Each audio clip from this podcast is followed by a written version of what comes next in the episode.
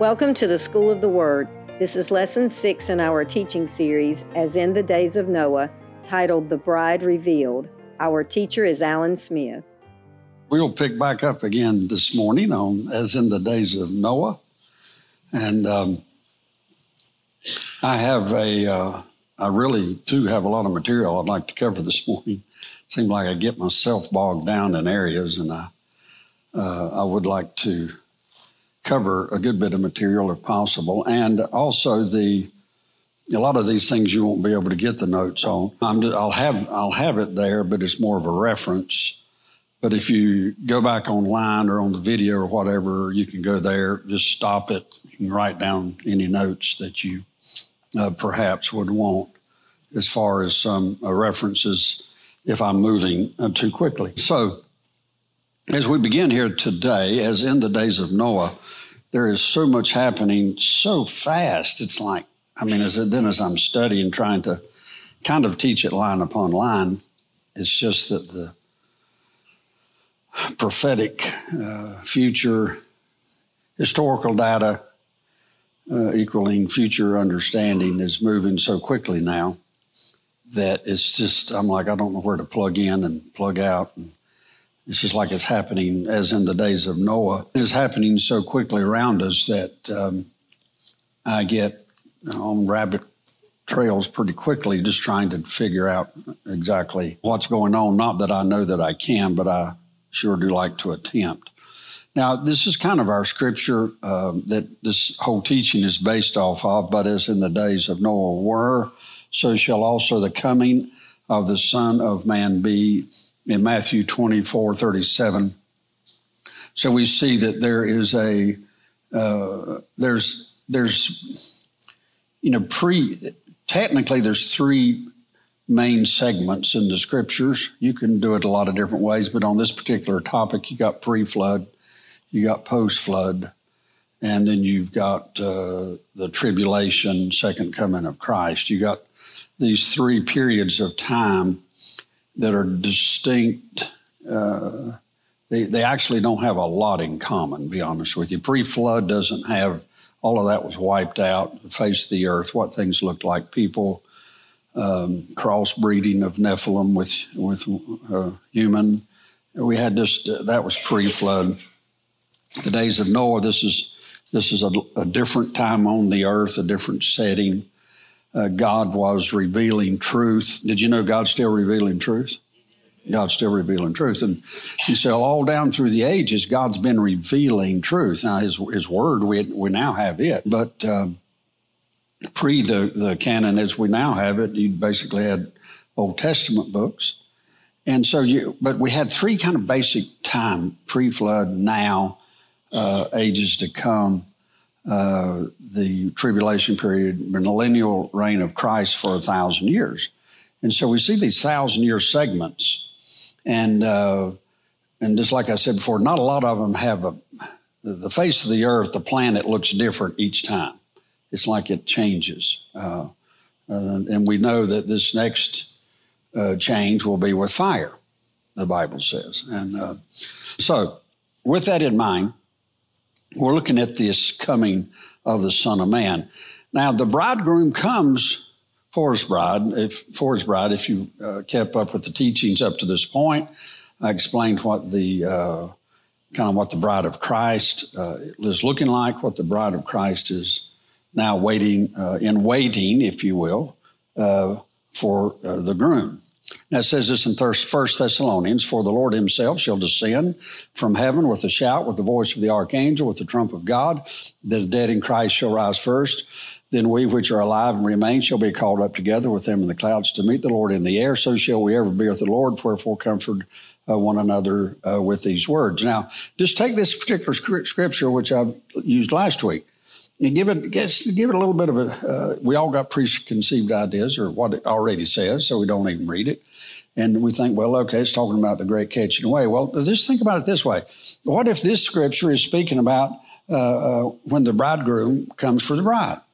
It's it's a it's a setting uh, so we can get all of our theological brain stuff out of the way for a moment Just understand this is this is the, the groom for coming for his bride, is what this is. Now, the bride shall see the bridegroom. This is, and we went over that last week just a little. First John, beloved, now are the sons of God. Uh, are we the sons of God? And yet, uh, yet appear with what we shall be. But we know that when he shall appear, we shall be like him, for we shall see him um, as he is. So this understanding is that the that the bride is now seeing the bridegroom.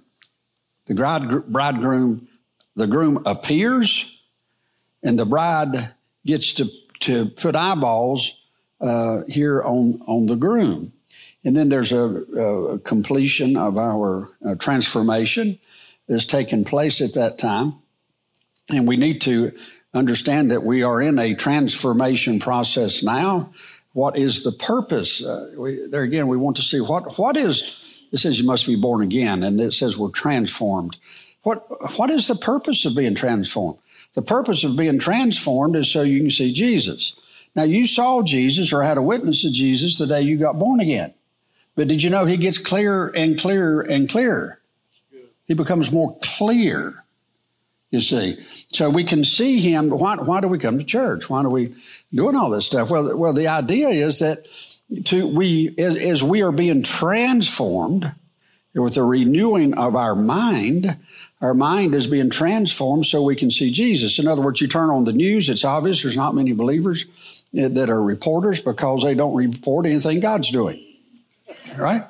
Have you noticed they, they don't report anything God's doing? So, so it's up to the church, it's up, it's up to us to, to have eyes to see Him and to if if you don't have eyes to see him this is a very depressing place.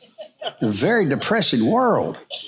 And and and so what is our counterbalance? Our counterbalance to the world that we see is that we are developing eyes to see him to see what god's doing behind the scenes see what god's doing uh, in the lives of people. I was talking to someone yesterday and it's so amazing to me how you know uh, just we picked, uh, picked a person that God has in us in our conversation, we were viewing this person being transformed, and and uh, and I've been through part of the processes of the transformation. All I, I, say part, I was a witness. That's about all I contributed, but at least I got to see the transformation of an individual uh, through through the years, and I'm like, this is just awesome.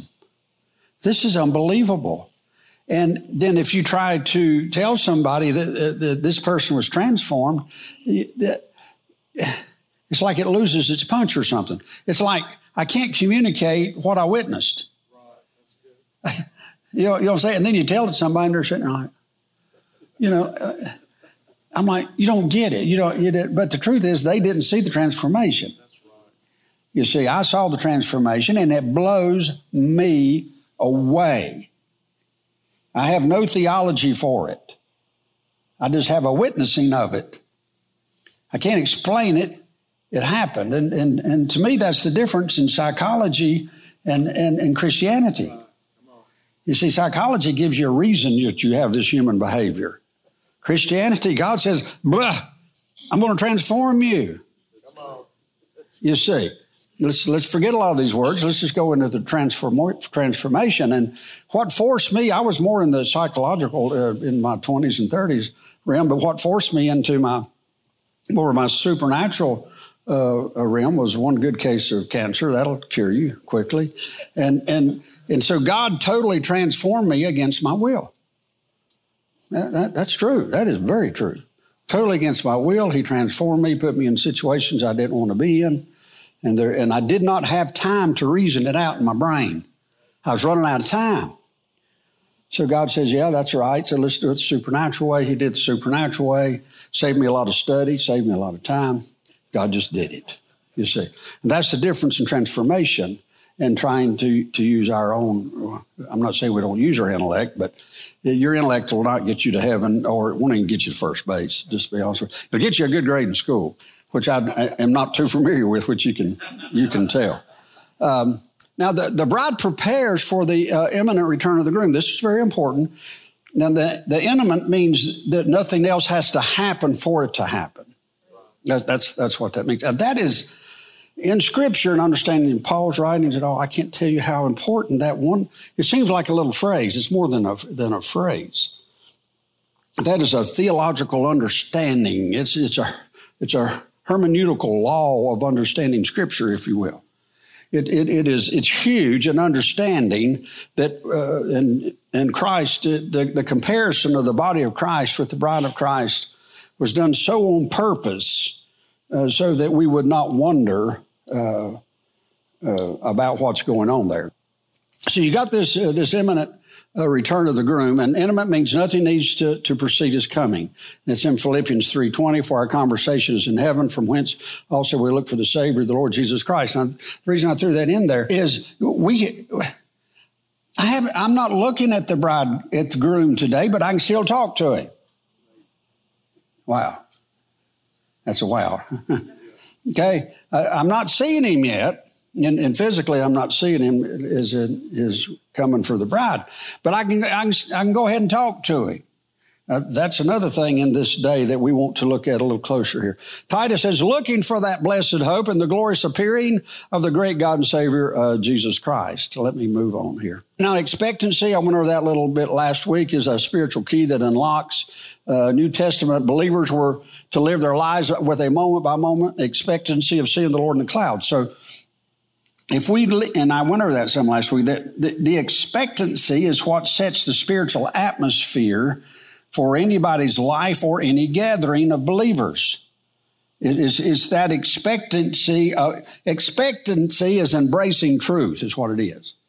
It, so to expect truth at any moment, that's reason imminent is so important, that the groom could come at any moment. That's, that truth has got to be seated in us. And don't let anybody blow smoke at you. Uh, uh, and what I mean by that is Nobody knows when he's coming. But that also means nobody knows when he's coming. Right? So, now, First Thessalonians says, and to wait for his son from heaven, whom he raised from the dead, even Jesus, which delivered us from the wrath to come. Now, I want to do a little something here: prophecy versus mystery. So you got, uh, we got an old, we got a Bible here, and, and we say it has an Old and a New Testament. And that's true. It has an Old and a New Testament. Now, I want to make another division in your Bible prophecy and mystery. Some of it's mystery, some of it's a mystery, and some of it's prophecy. Prophecy is something that's been prophesied. So prophecy has been foretold.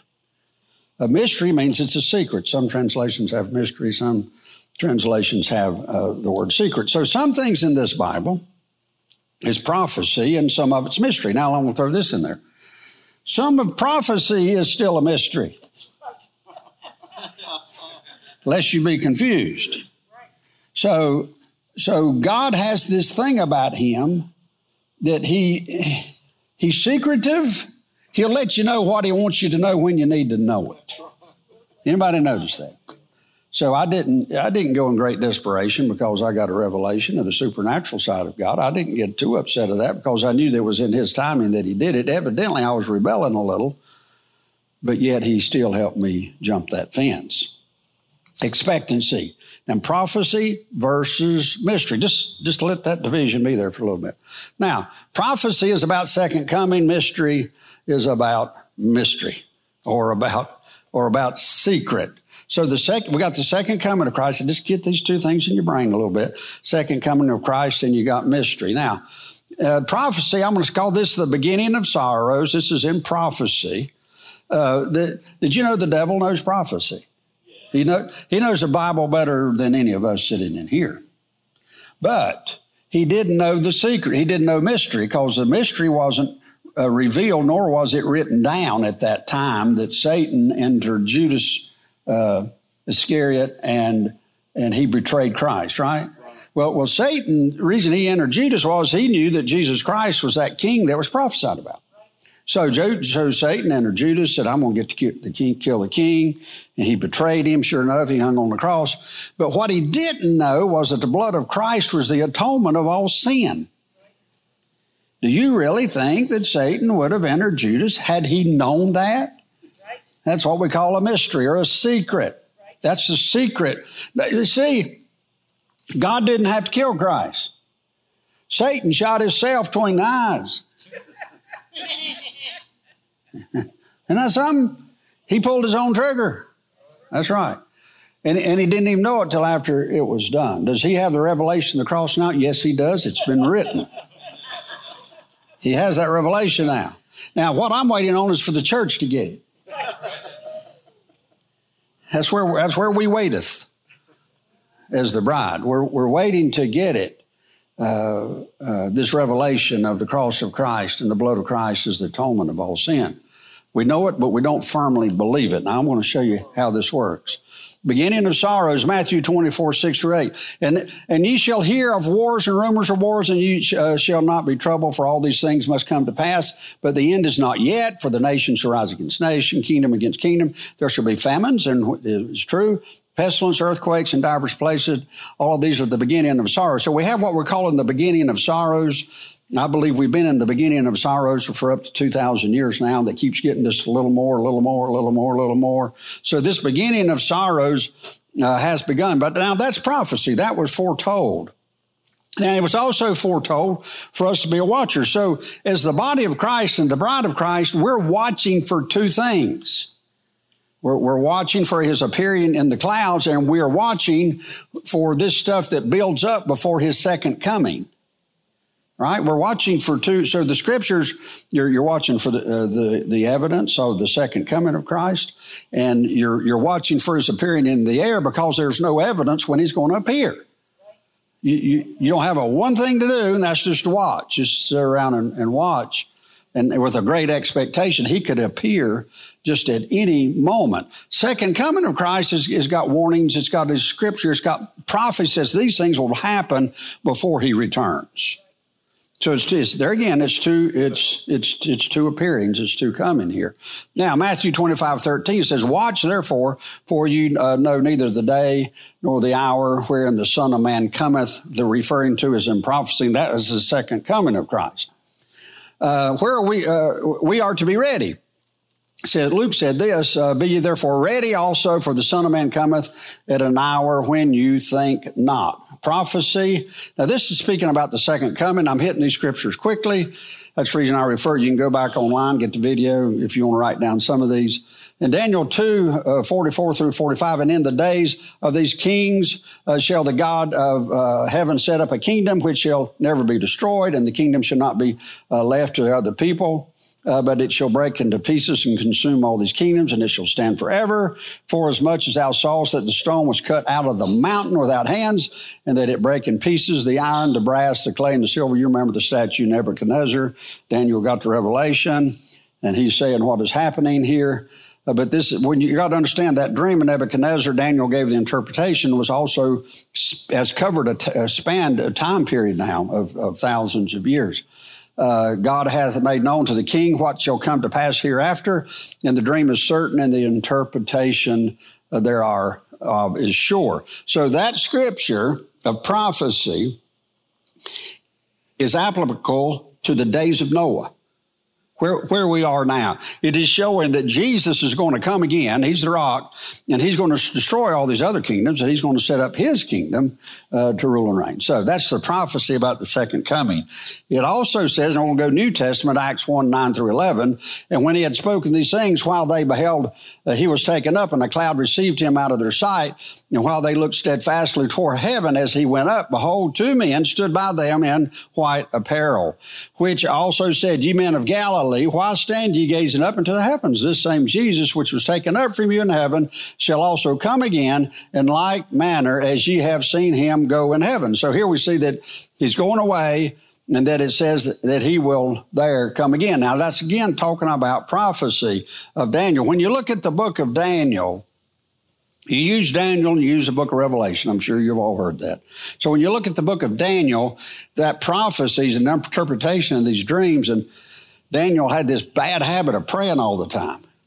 And when he did that, God spoke to him all the time. And so um, as we continue to get more revelation uh, on prayer, and when Jesus said that I want my house to be a house of prayer, what that was to, to, what that's supposed to transaction there is we're praying that his kingdom come.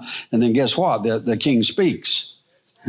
He speaks so prayer is totally a, a two-way conversation so uh, to go to God with a shopping list is okay, but understand that uh, now He wants to reply to that shopping list. Every time we pray, God tends to want to speak to us also. So now in this second coming, uh, I want to show just now. This is some scripture. You'll just have to. You can't get all the scripture. I just wanted to uh, authenticate it uh, in scripture. The second coming is in Acts three. Daniel, Zechariah, Matthew, Matthew, Mark, Mark, uh, Luke 21, Jude, Jude 14, Revelation 1 7, Revelation 19, Revelation 22.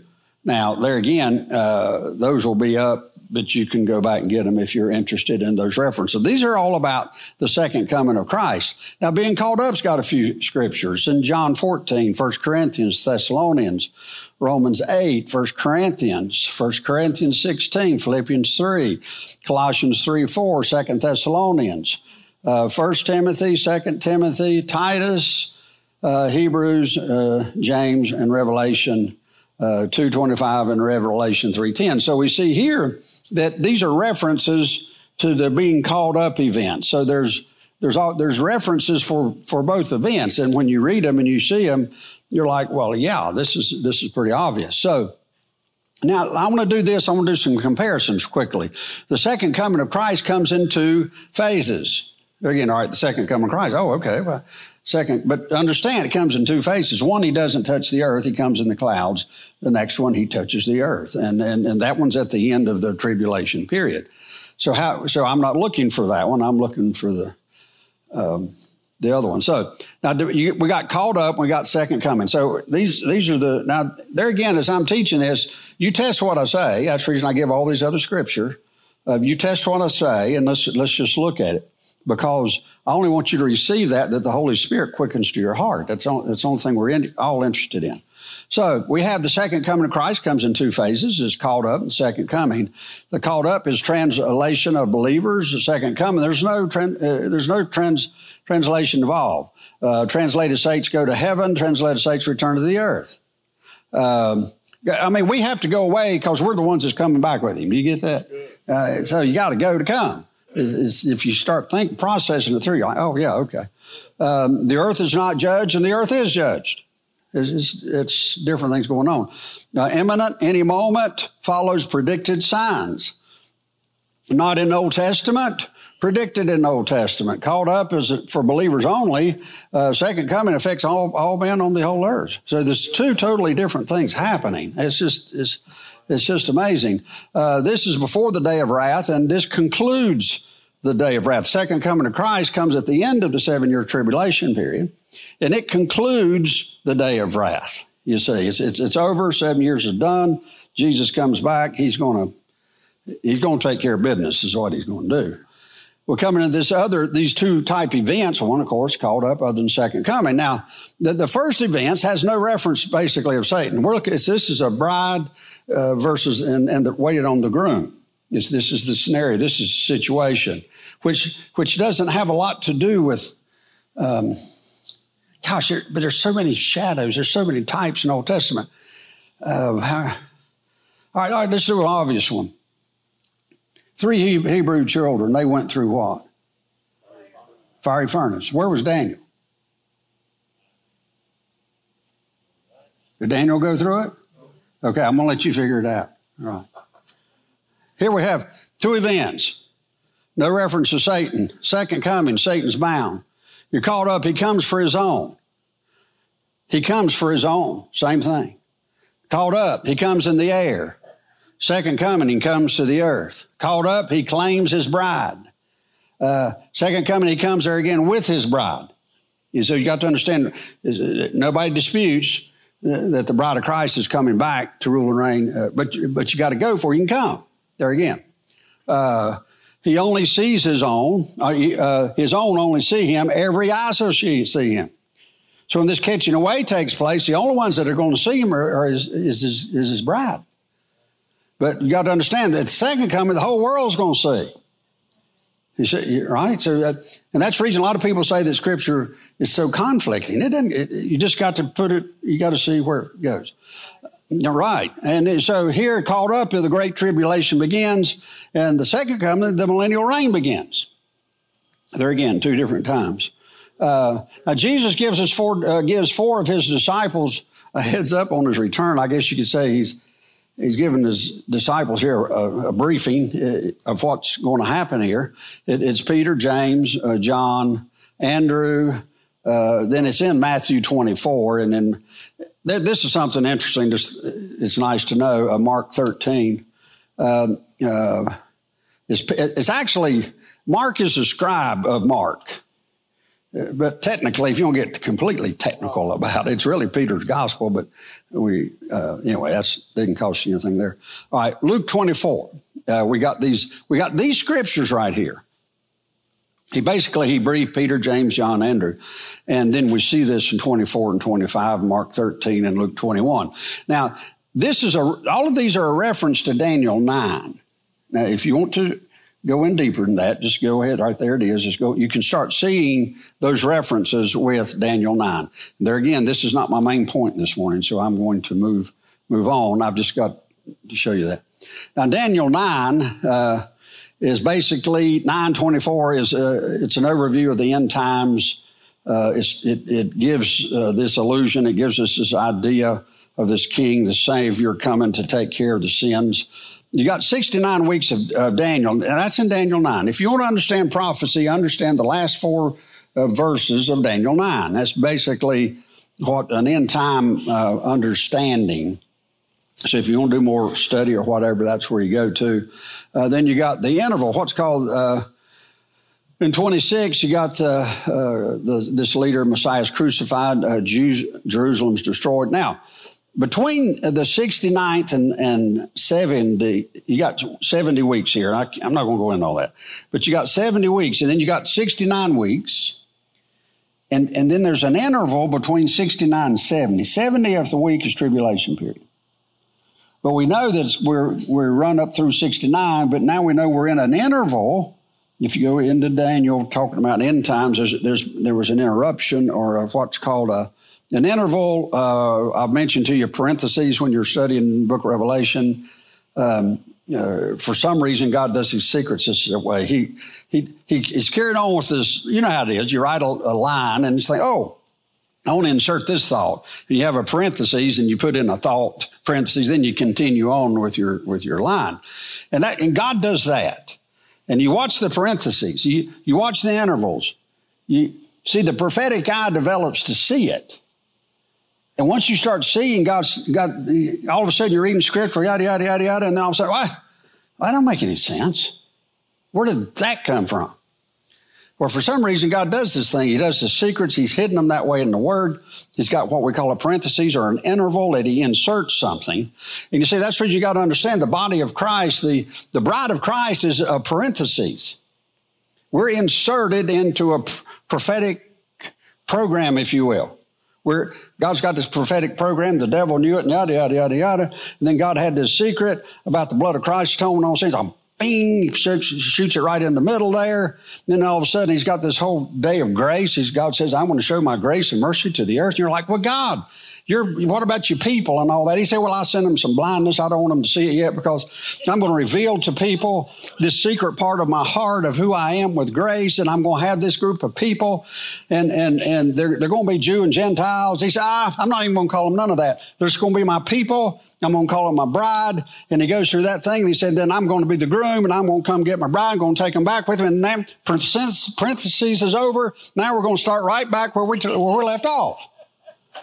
Now you say, well, God, why, why are you doing that? There's a reason he's doing that. And he says, I'm going to send you my Holy Spirit because it'll take that before you'll understand what I'm doing. So that, that's what happens in between the 69th 70th week. It's very interesting if you want to ever study that. Uh, 70th week is tribulation, Daniel 27. The future seven year period of great tribulation had to be postponed until the completion of the day of grace. The church age, we call it. The 70th week in Daniel's prophecy has already been postponed for nearly 2,000 years. So to, to me, for us to, to embrace the parentheses, the secret God had is huge. It's, it's just a big deal. You see, people are wanting to go back and, and be a Jew. I, I, I, that's my hat's off to you. But why would you want to give up the grace to be a Jew? that's what I don't understand. I understand there's a lot of truth in feast days. I'm not, bunking all that. That's God. Uh, but I'm just saying, for to you can say you're a Jew if you want to, as far as you're being grafted into the promises of God. That's fine. There's, there's, there's nothing wrong with that. But you got to understand you're a special people for a special time. The earth hasn't got to experience the grace of God like us. And, and I don't think we appreciate it.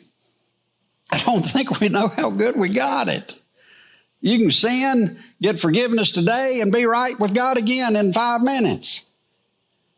That's a big deal. It's, it's, it's a huge deal.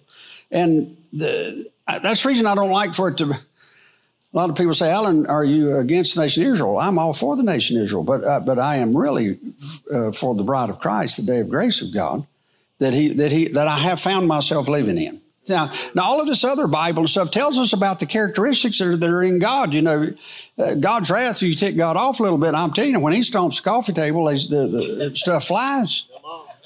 He, he, he, he does. So, but don't mistaken his grace for not having wrath.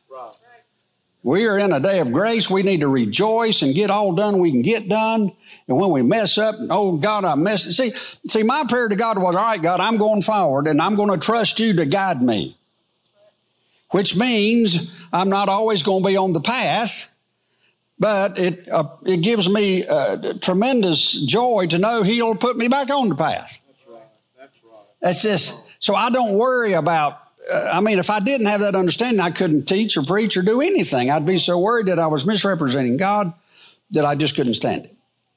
So I have this understanding with God, this deal with God. God, if I'm on the wrong path, I'm trusting you to correct me. And then not only that, dear God, if I'm saying anything I shouldn't say, I'm trusting your Holy Spirit and your people that they'll throw it on the ground. And, and that's where I walk and that's where I run. So you want to run some more? Let's go the great, the great tribulation. Now let's look at it. It's defined by Jesus in a quote, Daniel 12. Now, Jesus refers back to this in Matthew 24. For then shall the great tribulation, such as was since the beginning of the world to this time, nor ever shall be. And except those days should be shortened, there should be no flesh saved. But for the elect's sake, those days shall be shortened. So here we see that he's referring back uh, to Daniel, just showing that Jesus uh, was clued in. Now, we call it the time of Jacob's trouble. Now, at that time shall Michael stand up, the great prince, uh, which standeth for the children of thy people, and there shall be a time of trouble, such as never was since the world of the nation, even to that same time. Now, this is prophecy. And at that time, thy people shall be delivered, every one that shall be found uh, written in the book. So he's, he's, he's looking forward to this day of trouble. It's also called Jacob's trouble. Alas, for that great day, so that none is like it, it is even the time of Jacob's trouble, for he shall be saved out of it. This is where I've been wanting to get to.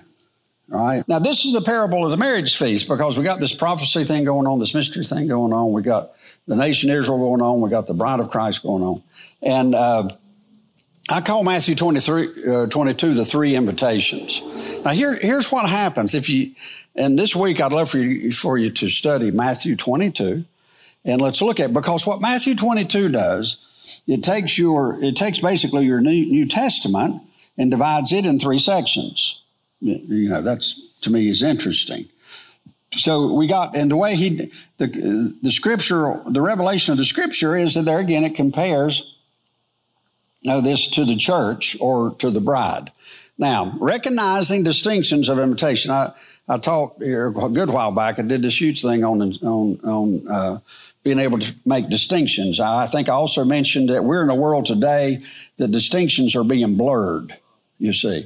And, and that is a move by the, by the dark side of Satan himself is to, he wants to do away with distinctions.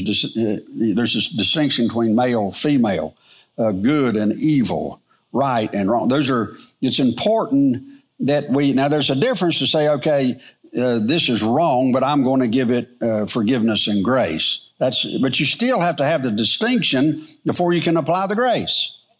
I mean, you, try to get set free from, from drugs, alcohol, or anything and not admit you got a problem. yeah, you can get forgiveness, but you got to have a confession. Uh, and so there's a, a lot of people think, well, if, well, let's just try to, oh, it gets me frustrated sometimes. we, we we think if we can talk people in to Christ, that they're converted. They're not converted. You got their brain in, but you didn't get their soul. You see. So why are we a people about the Spirit? Because without the Spirit, nobody's getting in. You take it. This is this is a spiritual uh, invitation. So we've got three invitations here. Uh, now, in Matthew 21, 1 and 2, if you want to turn your Bibles or you can read it here, uh, and Jesus answered and spake unto them again by parables and said, The kingdom of heaven, you see that? The kingdom of heaven is like unto a certain king which made a marriage for his son. So here we got a king. Uh, now, there, I mean, Jesus is really, he's really bearing in here. He's saying the kingdom of heaven, what's that? Is like unto a king had a marriage for his son. Now, we know the son is Jesus. So who's the king? It'd be God. It'd be the father. So the father is having a marriage for his son. And then that's where this, so this is the opening setting of, of Matthew 22. There's a father having a marriage uh, for a son. There again, the comparison is to the wedding. And uh, then he goes on. Here's the first invitation. Actually, it's in Matthew 22. And Jesus answered and said unto them, again by the parables, and said, The kingdom of heaven is like to a certain king which made a marriage for his son, and sent forth his servants to call them uh, that were bidden to the wedding, and they would not come. So the first invitation, I told you, it's going to divide your New Testament up in three, three, three invitations. First invitation is made by John the Baptist, right? And so this, this is it right here. John the Baptist had his first invitation. He, uh, he, he made the bid. There was a few came, but as far as the nation Israel, they didn't come. They, they, they reject the message. Listen, John the Baptist lost his head over it. He was passing out wedding invitations and lost his head over it. I think you could be safe and say it was rejected. Right. That's that's what a true you can the ultimate rejection is you lost your head. So so so they this is the first invitation. John the Baptist went out, made this declaration, inviting people into the into the wedding. That was John the Baptist. Now let's look at this. The second invitation uh, as Matthew 22, 4. Again, he sent forth other servants, it says, saying, Tell them which are bidden, Behold, I have prepared my dinner. My oxen and my fatlings are killed, and all things are ready. Come unto the marriage. But they had light, made light of it, and they went their ways, one to his farm, uh, another to his merchandise. All right, where's that division? Where's the second invitation? It's done by the disciples of Christ. Right? John the Baptist loses his head. The disciples then they go out, and, and not only did they give it before uh, uh, uh, the cross of Christ, but also they gave it after the cross of Christ. And the message of the of the, the disciples now, you got to understand the disciples. this is going to get me, I know. The disciples at early of the invitation early on did not have the revelation of the blood atonement of Christ. That's right. They just didn't have it yet. So Peter in Acts 3 went out and 4 gave a murder indictment unto the nation of Israel. He said, Y'all killed the king. But you killed the king. Now, if you'll repent of it, he's going to send him back. Second invitation. So they sent out that invitation, they's all killed. If anybody's planning on getting married, don't take their invitations for them. Let them send their own invitations. It, it, this is a, sure sign it's a risky business to give out invitations. And, and um, especially if the marriage goes bad.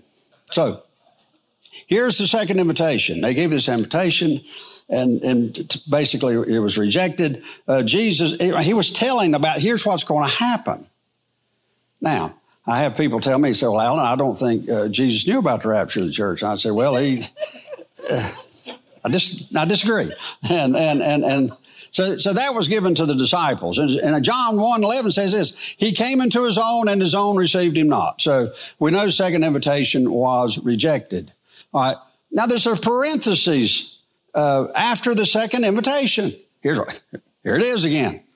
You got two invitations. You got this wedding feast, and, but there's something happened after the second invitation. It's Matthew 22, 6 or 7.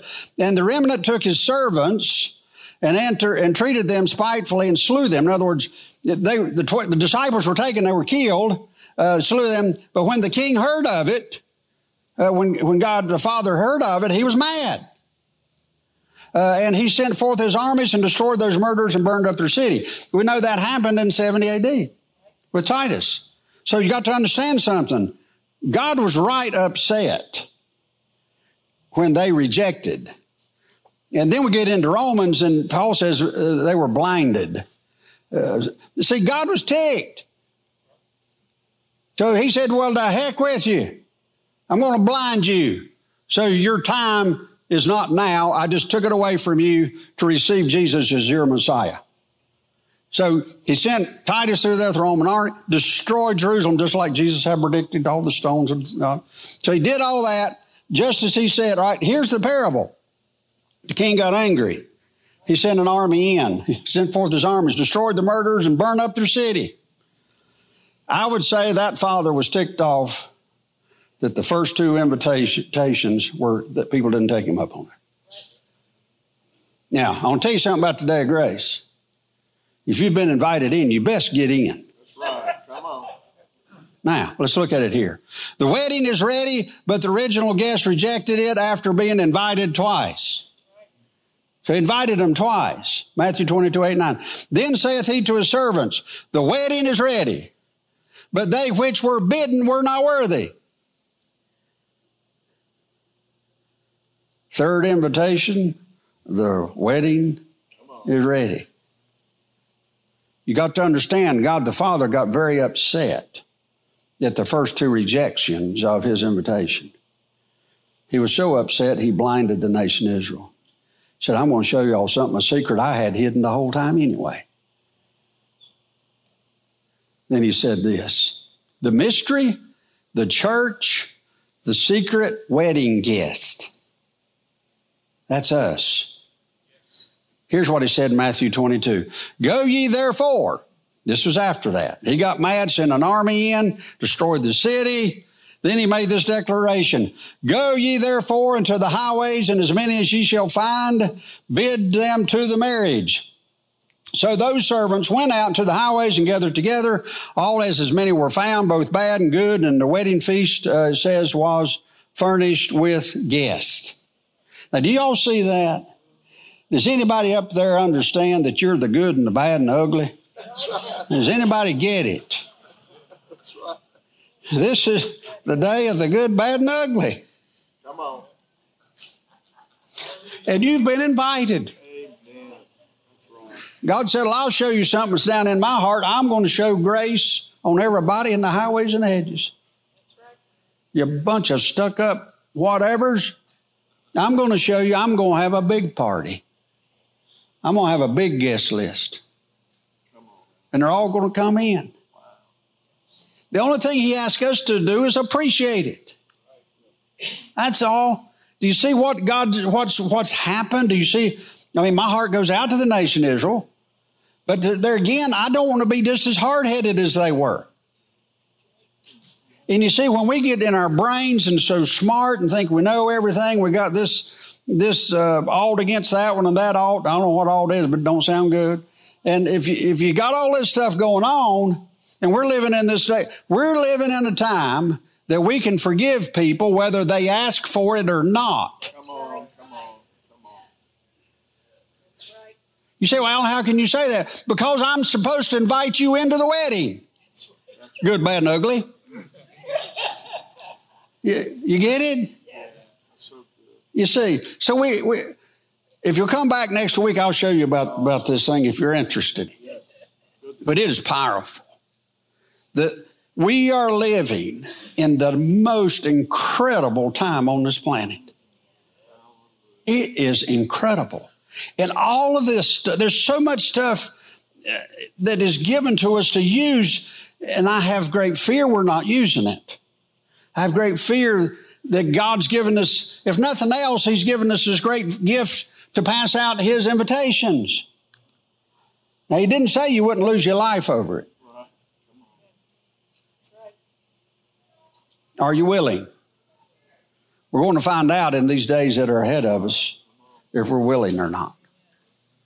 Well, I'm going to leave you hanging right there, but let's stand and let, let's, let's worship the Father. Let's worship the Father for inviting us to his wedding feast.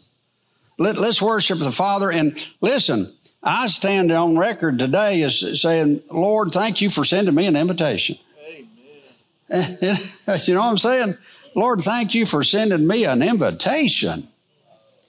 You see, and, and this whole thing of you see the enemy has always worked overtime in this uh, in this parentheses that we're living in in this day of grace. He's been working the the greatest spirit. Uh, some might disagree with him, but I can prove it. The greatest spirit released upon the earth today is the the spirit of rejection. That's the big one. Everybody, nobody in this room's escaped it. Right. And it'll even keep coming back on you. Well, this person rejected me, and that rejected me. That spirit's out there, it's got in us. And the reason the enemy does it is because ultimately, if you think enough people rejected, you'll think God did too. That's right. And in this whole time, he sent you an invitation. So I want to pray right now in the name of Jesus that this spirit of rejection has no place in this house. We agree. That this spirit of rejection, if is that's on any of us and all of us, I pray that we be delivered of such a demonic oppression upon the people of God. Yes. Spirit of rejection, we don't like you, we don't want you, you're not in our invitation, you're in our distraction. So distraction be gone. In Jesus' name. And the people of God that agree said, Amen, amen and amen.